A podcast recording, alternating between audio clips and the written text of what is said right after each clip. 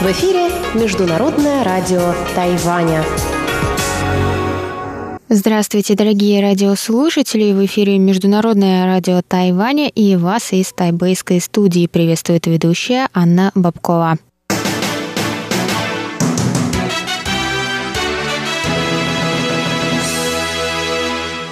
Сегодня среда, 15 апреля, мы начинаем наше ежедневное вещание с выпуска новостей сегодняшнего дня, а затем для вас, как всегда, прозвучат тематические передачи «Среды», «Китаеведение. Устная история» с Владимиром Малявиным, «Новости экономики» с Андреем Солодовым, а также повтор передачи прошлой недели «Звуки города» с Валерией Гемрановой и Иваном Юмином. Я вам также напоминаю, что на коротких волнах мы вещаем на частоте 9490 кГц с 11 до 12 UTC и на частоте 5900 кГц с 17 до 17.30 UTC. И также вы можете в любое время заходить на наш сайт по адресу ru.rti.org.tw и читать там последние новости и слушать ваши любимые передачи. А теперь давайте к новостям.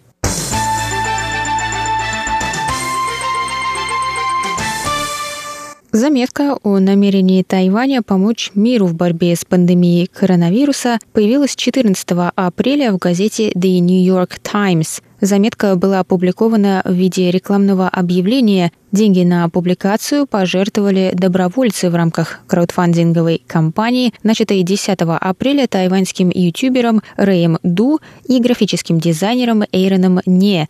Объявление начинается с вопроса Who can help?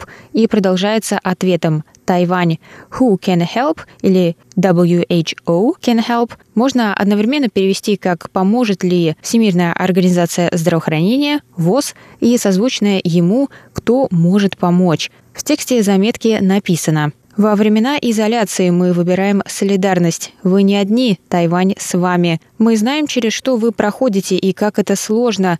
Тайвань знает, потому что прошел через эпидемию SARS в 2003 году. Тайвань знает, хотя был изолирован Всемирной организацией здравоохранения. Поэтому мы делимся с миром своим опытом сдерживания вспышки, оставляя школы и предприятия открытыми и обеспечивая всех масками. В последние недели Тайвань предоставил более 16 миллионов медицинских масок медицинским работникам в разных странах и сотрудничал с США и Евросоюзом в деле разработки быстрых тестов и вакцин. Кто может изолировать Тайвань? Никто, потому что мы здесь, чтобы помочь.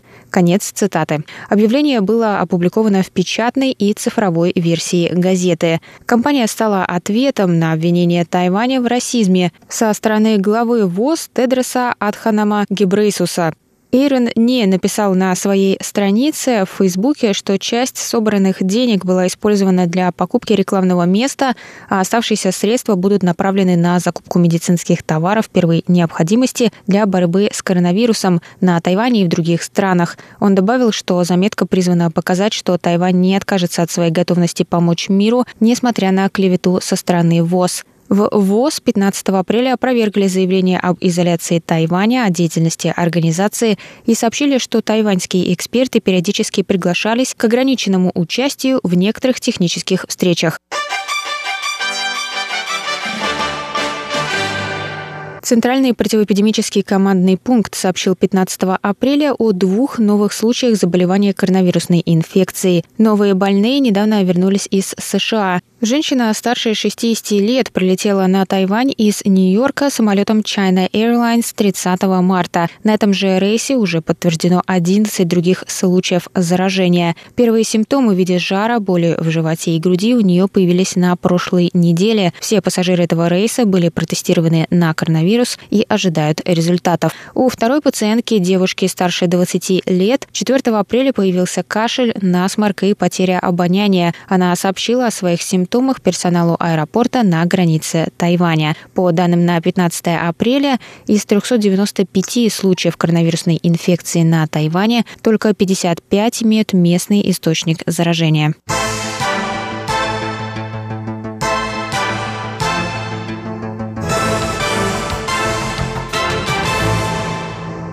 Тайвань начал подготовку тренировочных объектов и персонала для работы с танками М1А2Т «Абрамс». 108 танков этой модели будут доставлены на Тайвань из США в период с 2023 по 2026 год, рассказали 15 апреля в Министерстве обороны Китайской Республики. Согласно докладу Министерства на слушании в законодательном юане, подготовка началась в этом году.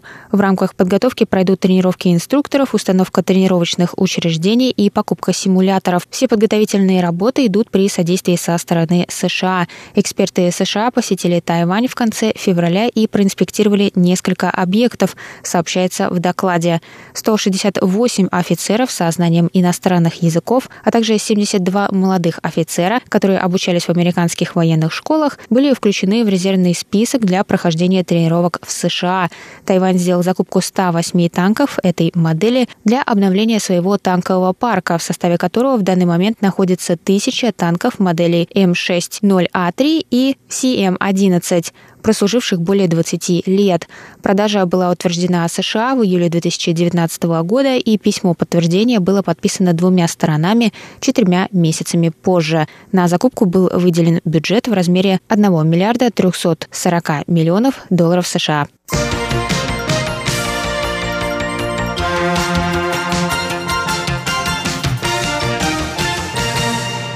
Президент Китайской республики Цай Инвэнь сказала 14 апреля, что маски розового цвета могут носить и мальчики, и девочки. Ее комментарий последовал в поддержку слов министра здравоохранения Чен Шиджуна, который ответил на недовольство мальчиков-школьников о невозможности выбрать цвет получаемых по квоте масок. Президент написала в социальных сетях «Маски защищают нас. Я призываю всех не ограничивать себя стереотипами о цветах. Вне зависимости от цвета самая подходящая маска – это та, которая защищает.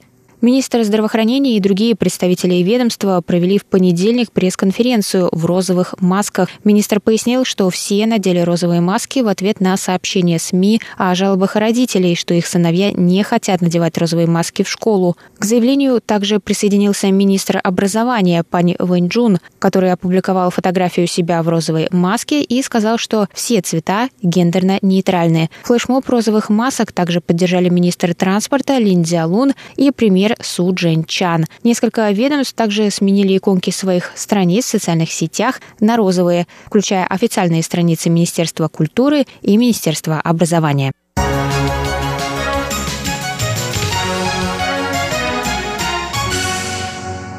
Это был выпуск новостей за среду, 15 апреля на волнах МРТ. Для вас его провела и подготовила ведущая русской службы Анна Бабкова. На этом у меня все, дорогие друзья. Оставайтесь с нами, а я с вами прощаюсь. До новых встреч.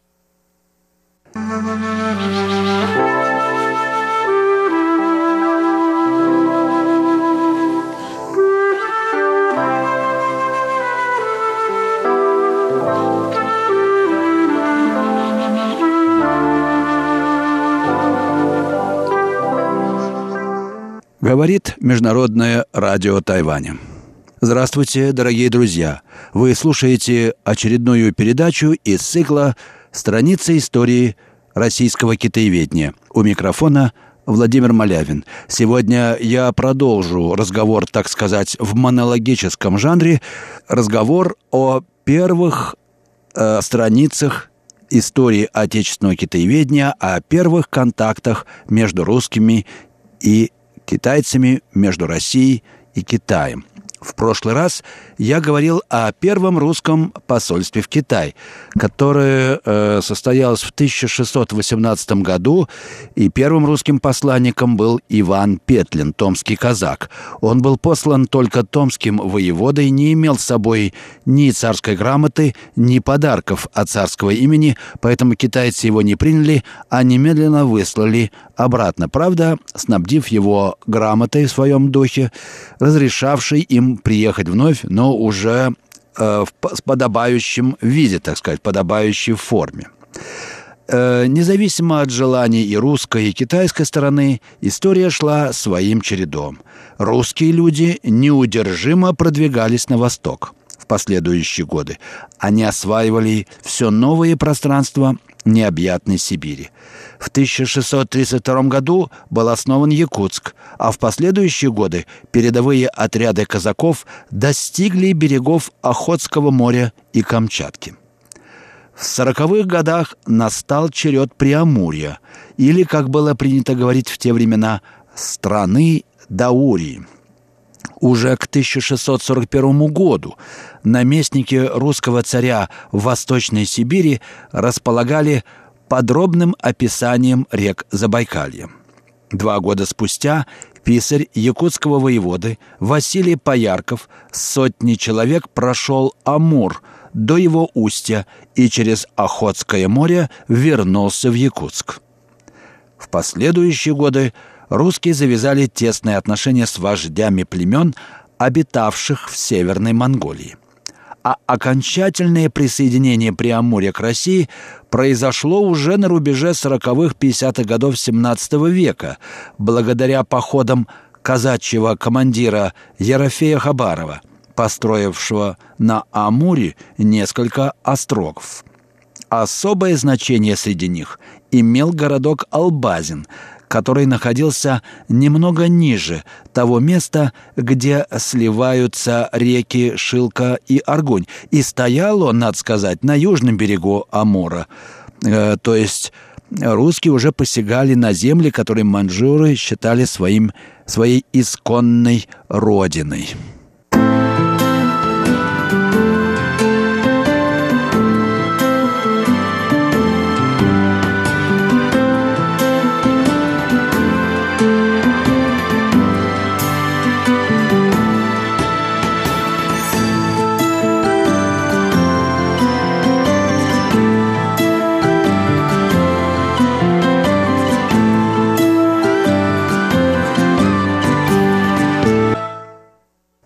Тому времени, то есть к 50-м годам 17-го столетия, и в Китае произошли важные перемены.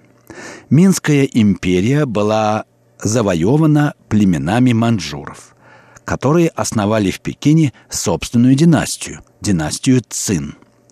Первоначальным местом расселения манжуров была, как известно, Манчжурская равнина. Вполне естественно поэтому, что правители манчжурского государства были всерьез обеспокоены появлением русских в непосредственной близости от их исконных владений. Да к тому же в землях, которые издавна платили манчжурам дань. Очень скоро манчжурские войска попытались выбить русских казаков из Амурских острогов, но успеха не добились – Преамурье вошло в состав российского государства. Вот в это время из России в Китай и направилось еще одно посольство, на сей раз вполне официальное. Поводом к его отправке послужили, по-видимому, не столько военные действия в Преамурье, сколько прибытие в Москву бухарских купцов, которые привезли на торги множество привлекательных товаров из Китая. Правда, желая сохранить за собой монополию на китайскую торговлю, бухарцы не жалели мрачных красок, описывая тяготы, ожидавшие того, кто вознамерился бы проникнуть в Китай через его северо-западные рубежи. Они охотно рассказывали русским про огромную пустыню на западных границах китайского государства, где как э, я могу цитировать донесение русскому царю, люди не ездят. За неже вон и пустыни множество червей, сиречь змей, которые многих людей из котов заедают до смерти. Вот такие страсти-мордасти. Рассказывали э, в Москве про пустыню Гоби, вероятно, и э, монгольскую полупустыню. И тогда в канцеляриях Московского Кремля родилась мысль разведать пути в Китай через монгольские степи. Главой посольства назначили Федора Байкова.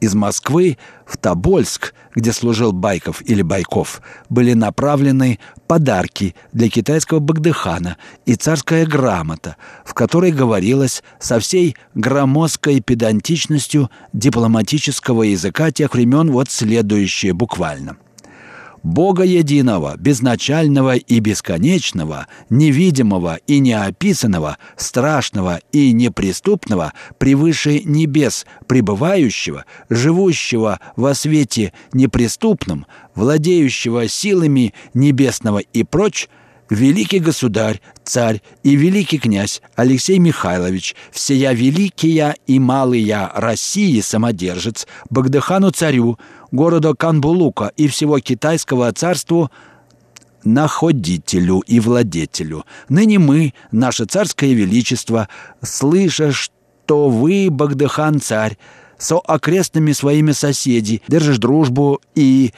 послы и посланники меж вами о дружбе и о любви на обе стороны ходят, и для того, что ваше китайское царство подошло нашего царского величества отчины к украинным городам Сибирского царствия, хотим мы, наше царское величество с вами, Багдыханом царем, от нынешнего времени вперед быть в приятной дружбе и в любви, и в ссылке так же, как мы, великий государь, в крепкой дружбе и с высокостольными великие государи, с турскими салтаны и с пермскими шахи, и с иными окрестными великими государи, братьями нашими.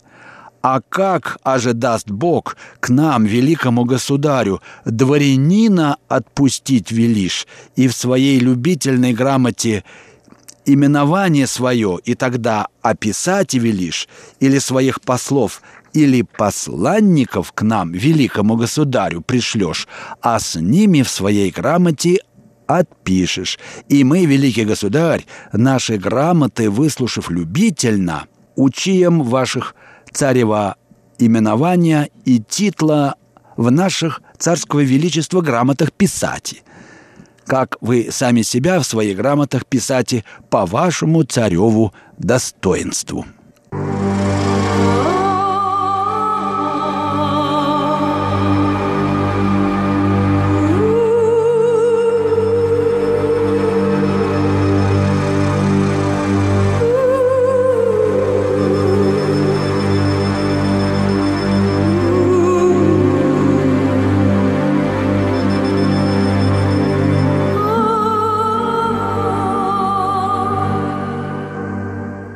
Вы слушаете передачу из цикла «Страницы истории отечественного китаеведения». Передачу ведет Владимир Малявин. Ну что ж, вот вы только что прослышали начало этой грамоты, заумное, надо сказать, малопонятное даже и современному русскому человеку. Едва ли толмачи китайского двора могли уразуметь истинный смысл этой дипломатической казуистики русского царя, а поняв его, еще и согласиться с ним. Но дело, в конце концов, было не в тонкостях словесного этикета, а в самом факте подношения цинскому Бугдыхану-царю первого официального приветствия от русского царя. Впрочем, наряду с официальной грамотой Байков получил от посольского приказа в Москве и устные предписания строго блюсти свое российское достоинство, а потому не поклоняться порогу, что было принято у монголов, а вовсе не у манжур, не целовать туфлю Багдыхану, что от иностранных послов и не требовалось, а также выяснить, какие пути ведут в Китай, какие растут там растения и плоды, как поставлено там военное дело и нет ли там какой-нибудь междоусобной войны. Вполне подходящее задание для первого официального посланника – выезжающего, конечно же, с разведывательными целями. И вот 26 июня 1654 года Федор Байков со своим отрядом выступил из Тобольска. Почти год понадобился ему, чтобы добраться до границ Китая. Еще несколько месяцев прошло в ожидании согласия китайских властей принять посольство. Наконец Байков и его люди вошли в Пекин. Там их разместили на посольском подворье, запретив самовольно покидать его. Кто знает, с какими целями прибыли в императорскую столицу эти чужеземцы. Все же Байкову и его товарищам удалось кое-что разведать про столичную жизнь. Главным образом по части съестного, правда. Байков сообщает, тут я цитирую. овощу всякого в Канбалыке и во всех городах, яблок и груш, и вишен, и слив, и дынь, и арбузов, и винограду, и огурцов, и орехов грецких, и русских, и меду, и воску, и сахару много. Так что, видимо, неплохо э, столовались там русские э, послы. А чай родится на дереве, далее пишет Байков. А хлеб родится, пшеница и ячмень и пшена, и проса, и овса. В горах дважды летом, а ржи не видали. А дожди бывают великие, и громы, и молнии.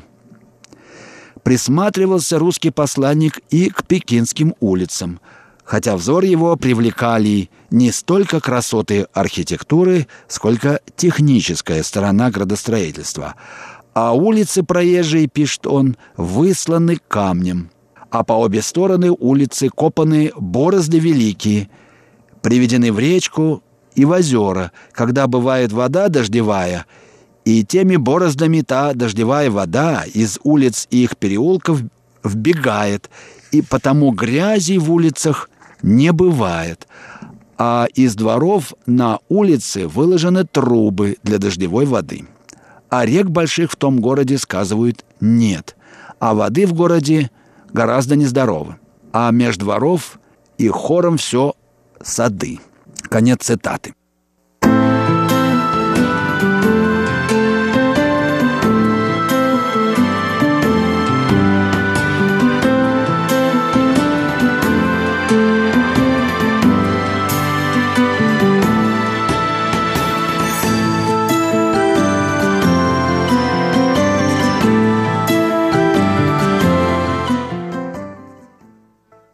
Ну, затем Байков в своей записке э, царю переходит к рассказу о жителях Пекина. О них он сообщает лишь, что мунгальцев, то есть монголов, там не наберется и десятой части населения. Зато китайцев великое множество, а люди в китайском царстве мужеск пол и женск дороден и чист, а у китайских женского полу ноги маленькие, что рубячие – а платье носят коротко, своим переводом. И еще, добавляет Байков, китайцы, я цитирую, носят волосы по-немецки, то есть заплетают их в косу. Что касается религии пекинцев, то тут Байков смог сказать только, что тамошние бусурмане, то бишь мусульмане, веруют свою бусурманскую веру – а говорить по-своему мало помнят. А кроме того, русский посол не без удивления обнаружил, что в китайском царстве живут, я цитирую, «многих земель люди немцы, французские, ливонские, шпанские, итальянские, а веруют свою веру, а живут из давних лет». Эти люди-немцы были, конечно, миссионеры в основном, обосновавшиеся к тому времени в Пекине. Некоторые из них и в самом деле жили там уже десятилетиями. Между тем начались долгие тяжелые переговоры русских с чиновниками дворцового ведомства церемоний. Китайцы требовали от Байкова передать им на рассмотрение царскую грамоту и царские подарки, дабы убедиться в том, что в них нет ничего порочащего достоинства их государя.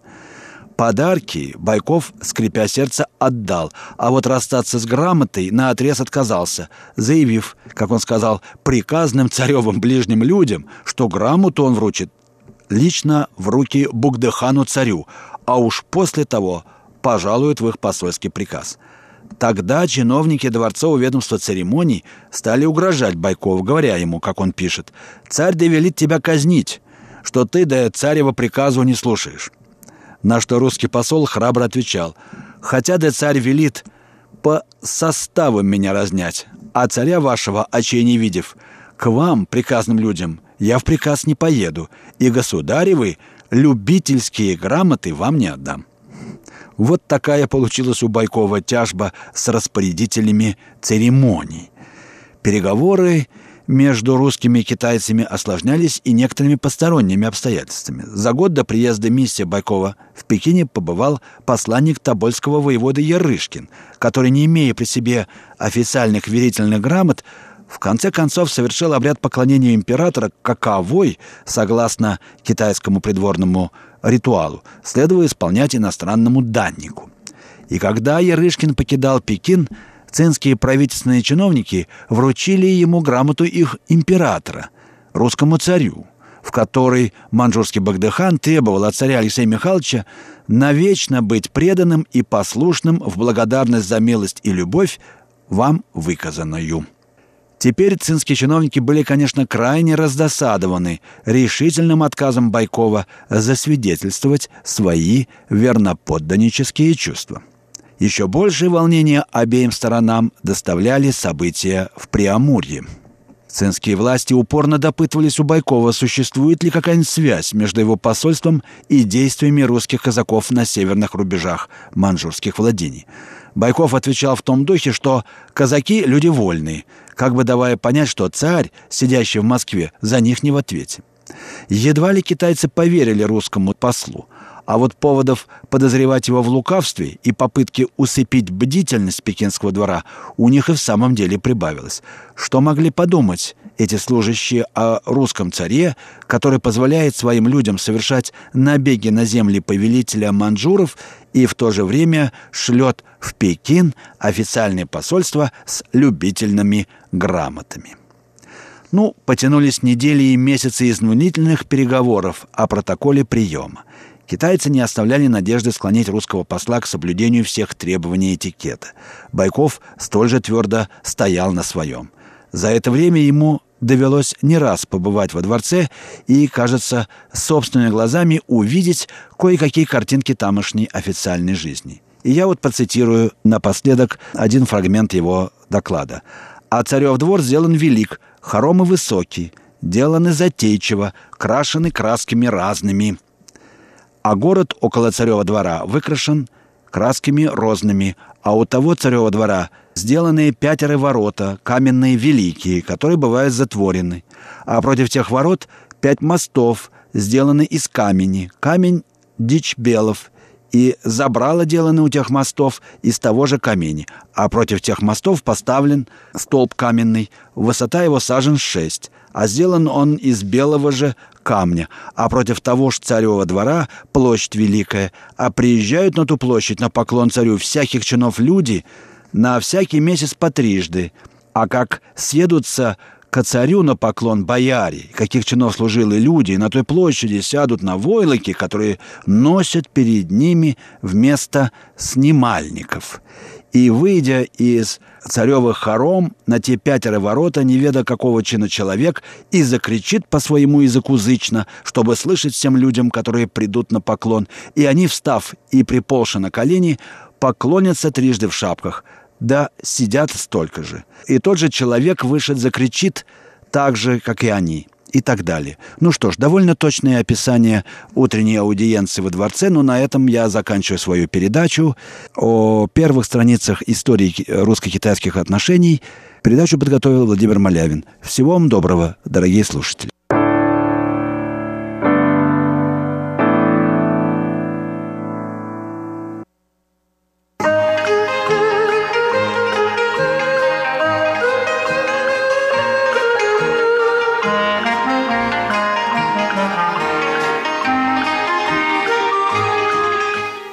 Здравствуйте, дорогие слушатели Международного радио Тайваня. В эфире еженедельная передача из рубрики «Новости экономики». У микрофона ведущий передачи Андрей Солодов. Разумеется, мир сейчас переполнен нерадостными известиями о распространении нового коронавируса, новых смертных случаях по всему миру, а также о катастрофической ситуации на энергетических рынках. Сегодня, дорогие друзья, я хотел бы посвятить нашу передачу некоторым новостям энергетических и прочих рынков, прежде всего продовольственных. Итак, наша тема сегодня Новости энергетических и продовольственных рынков.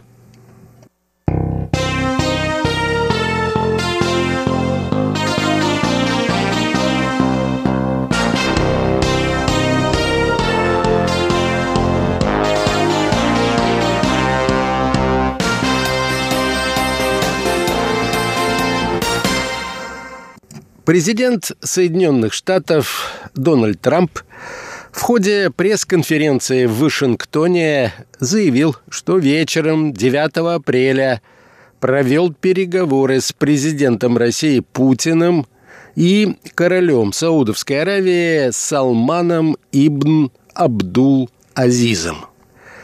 По его словам, разговор можно охарактеризовать как позитивный. Американский президент отметил, что в последнее время Россия и Саудовская Аравия боролись друг с другом и не хотели уменьшить добычу нефти. Это привело к переизбытку нефти на международных рынках и переполнению хранилищ. Столько нефти не нужно. Вы же видите, что в условиях коронавируса на машинах перестали ездить, заявил президент журналистам. Теперь они очень близки к соглашению, заявил Трамп, отвечая на вопрос, продолжают ли Россия и Саудовская Аравия свой спор. Посмотрим, что будет дальше. Может быть, все сложится хорошо, а может быть и не очень. Но разговор был неплохой, и я надеюсь, что сделка будет заключена, добавил американский президент. В Кремле подтвердили факт состоявшегося разговора – Пресс-служба главы российского государства сообщила о том, что в ходе беседы обсуждалось положение на нефтяных рынках, заседание ОПЕК+, плюс и предстоящая видеоконференция министров энергетики группы 20. Ранее информационные агентства сообщали о том, что участники видеоконференции договорились о снижении с 1 мая добычи на 10 миллионов баррелей в сутки. Соглашение предусматривает поэтапное сокращение снижения до 8 миллионов баррелей с 1 июля и до 6 миллионов баррелей с 1 января следующего года. Соглашение рассчитано на период времени до апреля 2022 года.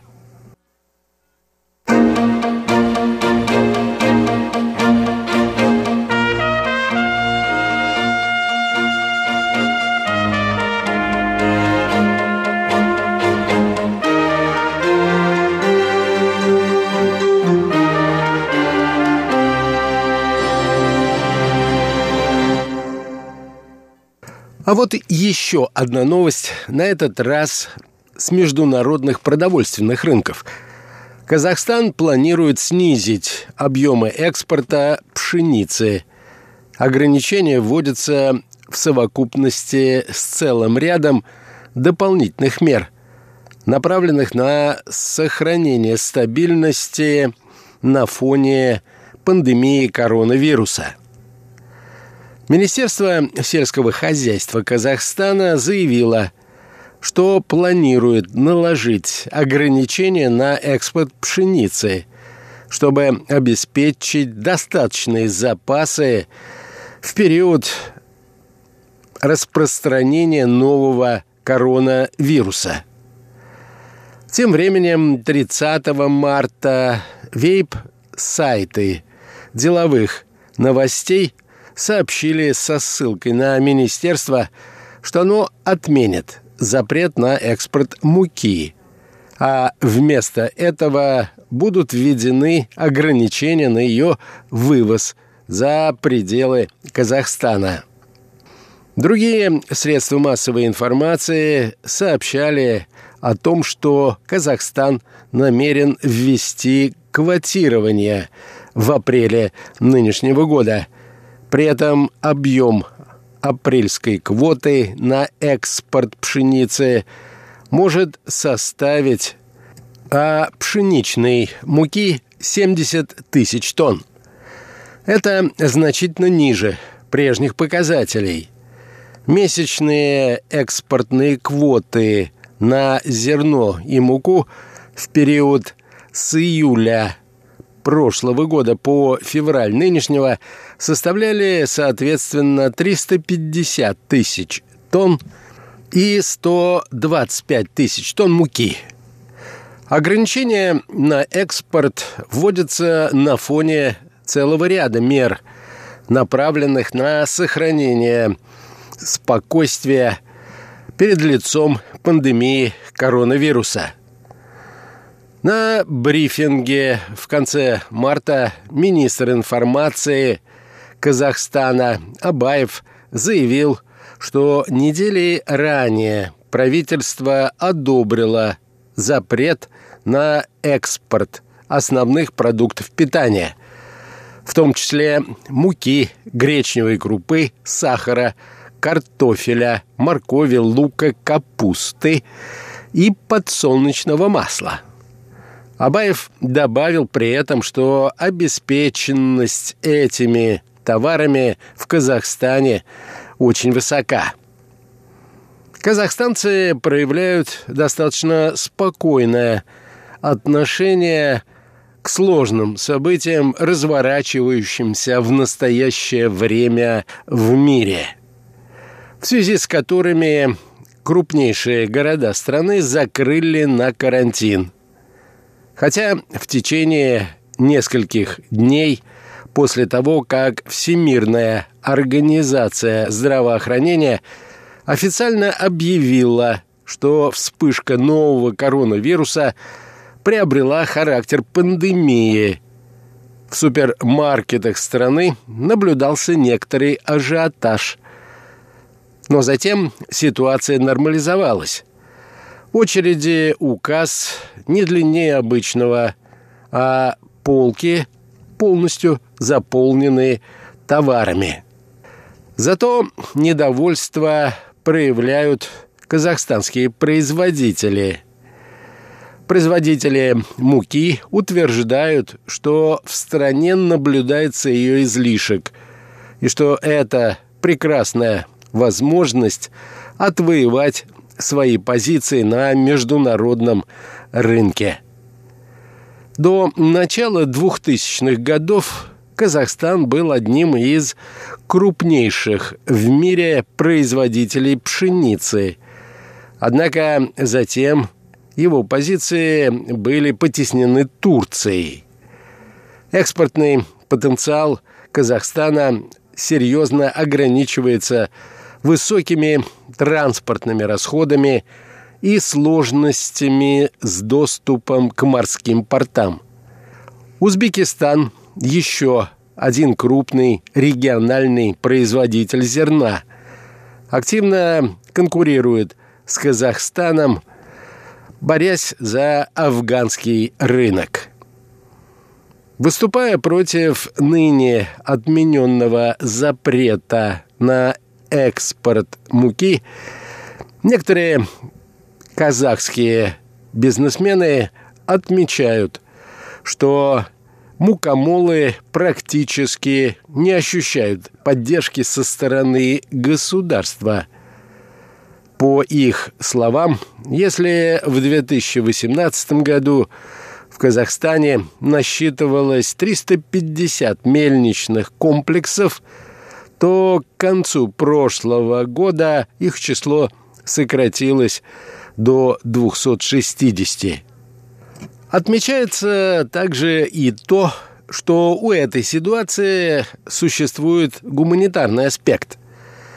Контракты уже заключены, и покупатели в Киргизии, Таджикистане, Туркмении, Узбекистане и Афганистане ожидают муку из Казахстана.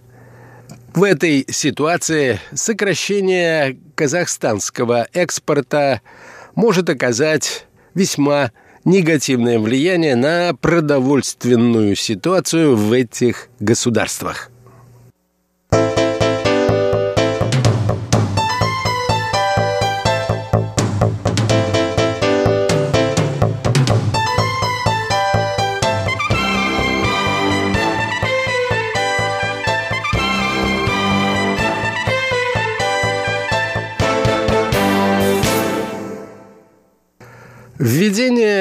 Карантина по всему миру привело к ажиотажному спросу на продовольствие. А население во многих странах мира делает запасы на случай, если начнутся перебои с доставкой продуктов. На фоне общего падения биржевых индексов и цен на нефть, котировки пшеницы, к примеру, на Чикагской бирже с середины марта поднялись примерно на 10-15%. Кстати, растет спрос не только на зерновые, но и другие продукты, например, мясо. Но говорить об аномальном подорожании, отмечают аналитики продовольственных рынков, пока рано.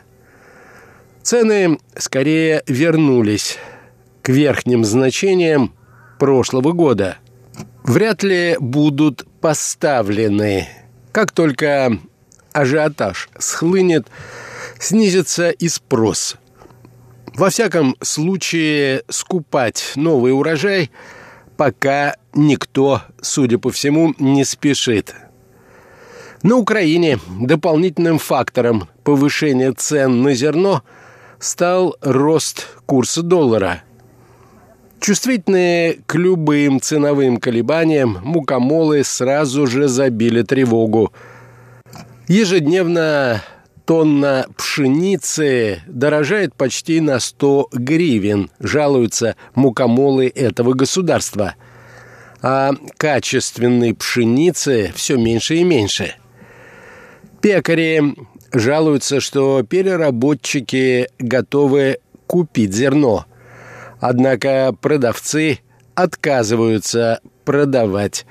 Ждут, когда цены поднимутся в очередной раз. Дошло до того, что Союз мукомолов и Ассоциация пекарей Украины потребовали от властей временно ограничить экспорт зерна, чтобы сохранить действующие цены на хлебобулочную продукцию.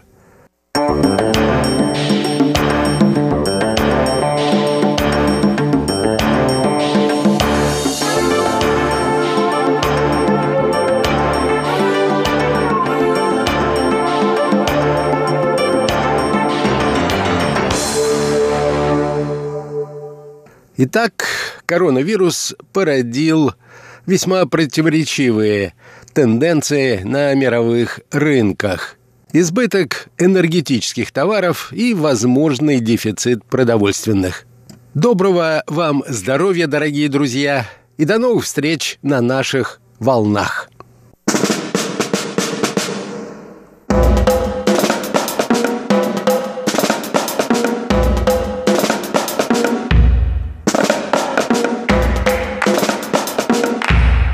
Вы слушаете передачу «Звуки города». И у микрофона ваши ведущие Иван Юмин и Валерия Гимранова.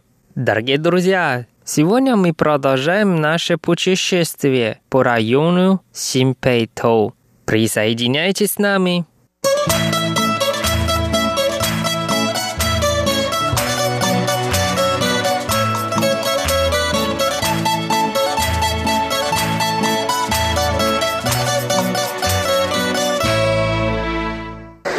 Иногда здесь тоже есть э, специальные лекции или собрания, обсуждения и прочее, прочее. Но просто из-за вируса все уже отменили. Ну, это понятно. Хорошо, хотя бы не закрыли сам музей, поэтому мы сейчас можем с тобой походить и исследовать его. Ну, как тебе пейзаж? Ты видела из балкона там? Ваня, это просто, это моя мечта. Это моя мечта иметь такой огромный зал, в котором будут татами, и потом из окон просто здесь открытый. Нужно объяснить, что здесь нет стекол совершенно, нет окон. А, и здесь такой, грубо говоря, зал, переходящий в балкон. И, соответственно, у тебя все открыто, то есть это проветриваемое абсолютно помещение. Здесь есть лампы, но очень много света проникает именно извне. И у тебя открывается вид на сад, открывается вид на дома, и это все так красиво. мне я, я счастлива, что я сегодня здесь. И надо подчеркнуть, что они э, сохранились именно вот этот интерьер, э, как традиционный японский стиль в доме. Вот эти колонны все деревянные, а окна, ну, конечно, по традиционно, конечно, там это бумажные, но здесь сделали уже как стекло, но все-таки э, э, смысл существует, то есть ты э, придешь и сразу чувствуешь, что это правда японская атмосфера и правда как будто ты попал в историю. Да, ну что, пойдем дальше, посмотрим, что у нас здесь еще есть исторического. Да, пойдем.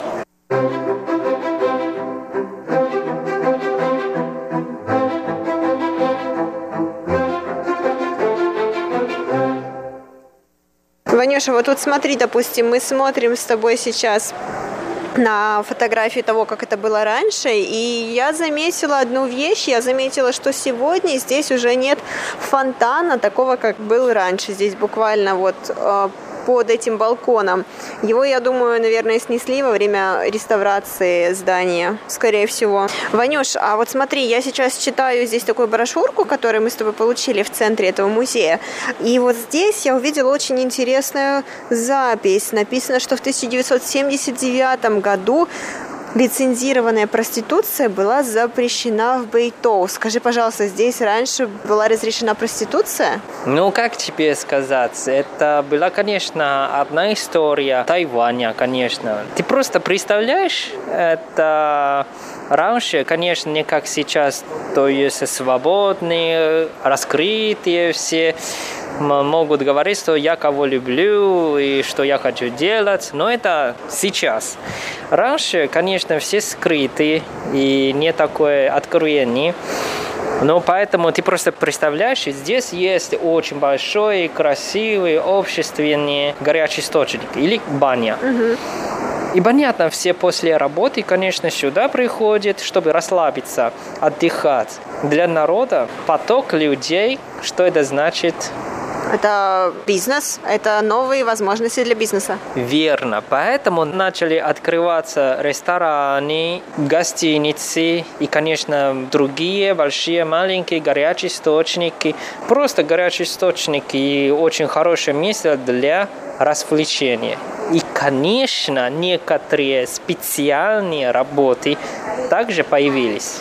Очень интересно, потому что вот я сейчас смотрю на Бейто, и он настолько тихий, просто райский уголок э, в шумном Тайбэе, да, и сюда можно забегать. Я не могу себе представить, что здесь было настолько шумно, настолько живо, настолько много здесь было людей. Ну, представляешь, это как сейчас восточная часть Тайбэя, то есть Дончи. Ну, одинаковая ситуация тогда была не в Дончи, а здесь, в Бейто. Поэтому тогда даже называли, что Бейто – это не спящий район. Очень интересно, правда. Очень интересная история, мне кажется. Вот. И здесь также написано, что в 1985 году был официально открыт Янминшанский национальный парк, где мы с тобой были и где мы с тобой рассказывали про вулкан.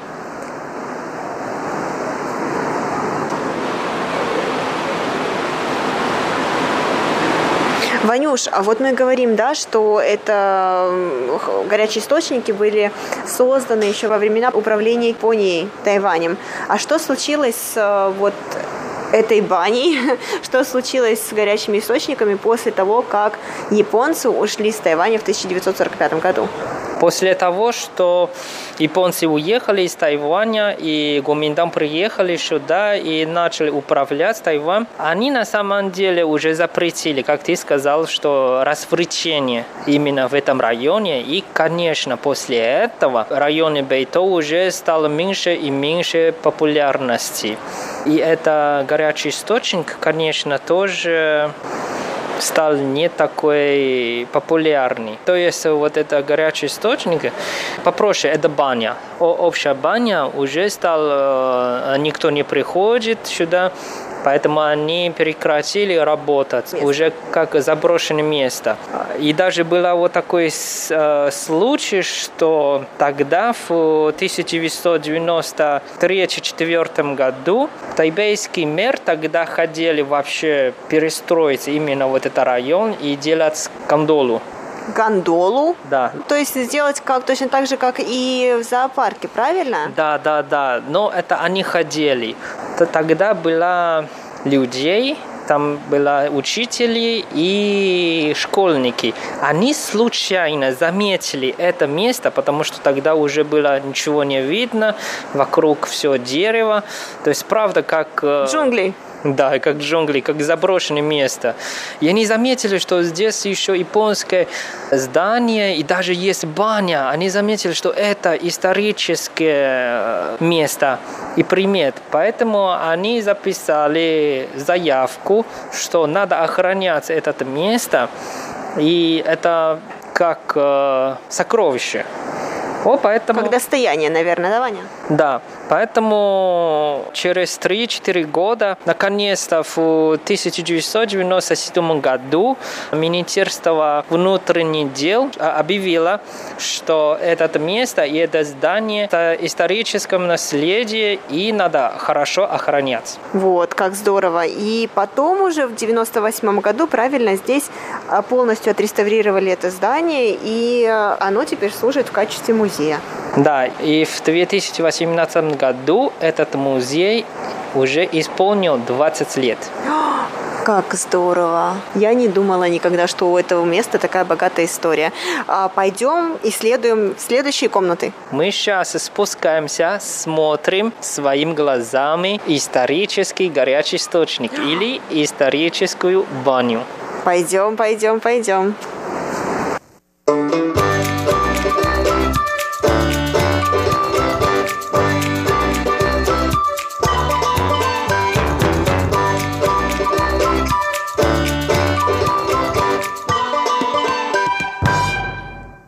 Представляешь, сейчас мы ходим, да, гуляем, и как раз почти сто лет назад люди также ходили, и именно такое направление.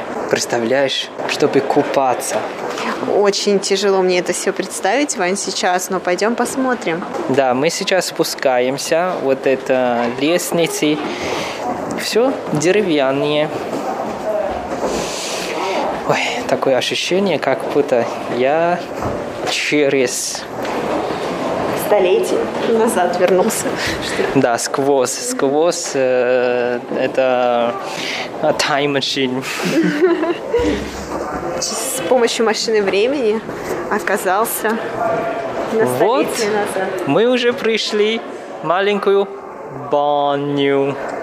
Ой, ну они такие маленькие, крошечные бассейны. То есть такие, нужно сказать, что они, это выглядит как такой небольшой, достаточно неглубокий совершенно бассейн, может быть максимум сантиметров 40-50 глубиной, вот, куда садились люди в свое время. Это значит, пространство, это небольшой бассейн был заполнен водой из горячего источника, естественно. И вот люди сидели и наслаждались там горячей водой, наверное, в холодное время, потому что все-таки Бейто находится у подножия гор, а поэтому здесь достаточно прохладно. Я тебе объяснил, почему здесь маленькие... Бани. Маленькие, маленькие бассейны. Почему маленькие бассейны? Потому что здесь именно для женщин и детей.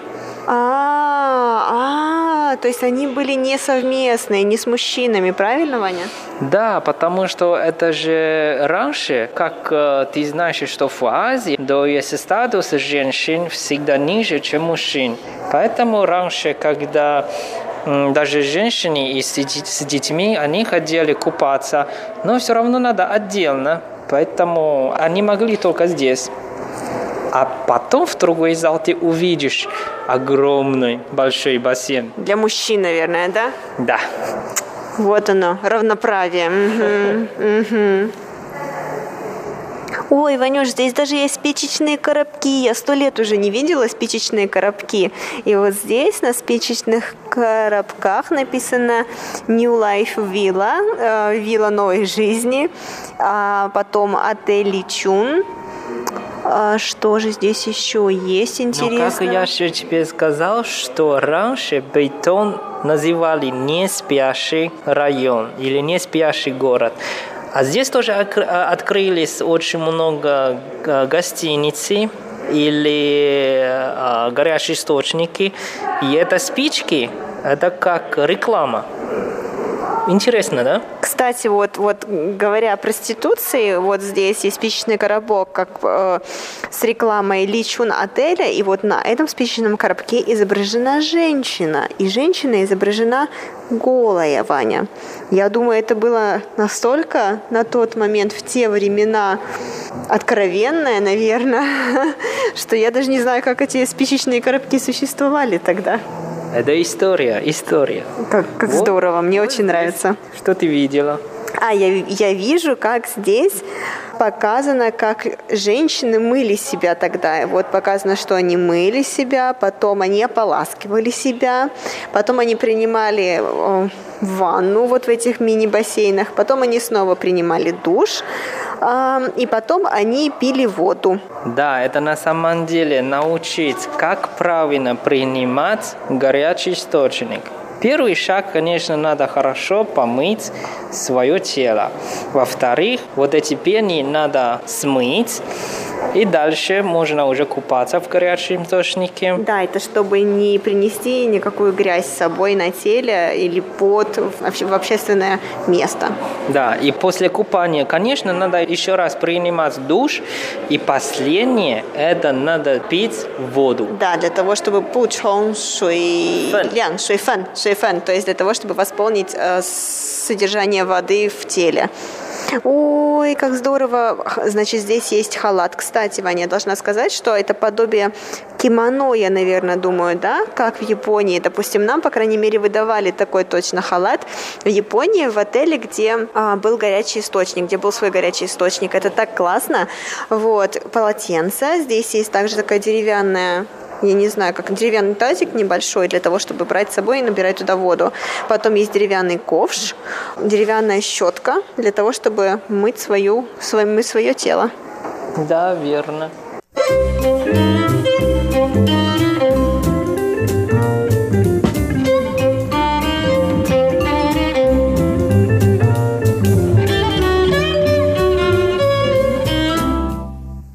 Дорогие друзья, сегодняшняя передача подошла к концу. Надеемся, что вам понравилось. С вами были Иван Юмин и Валерия Гимранова. До скорой встречи. Пока-пока.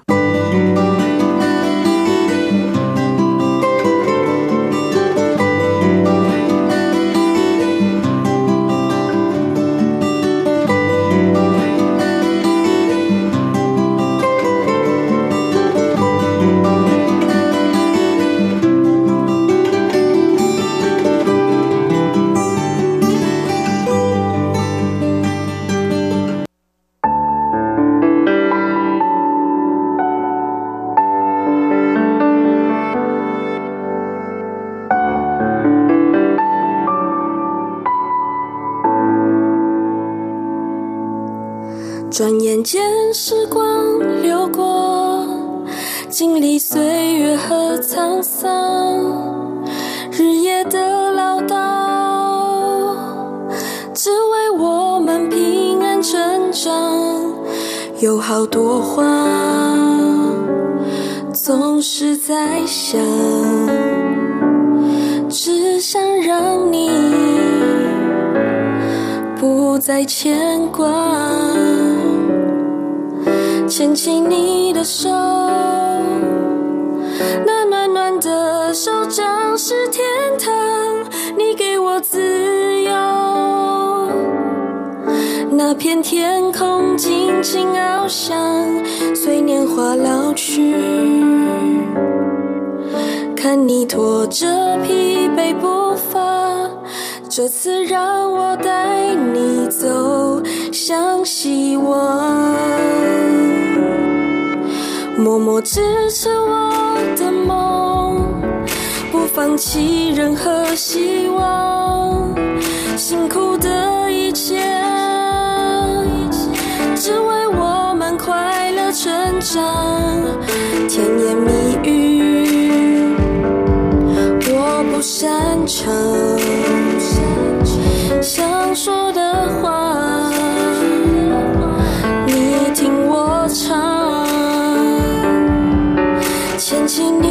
手。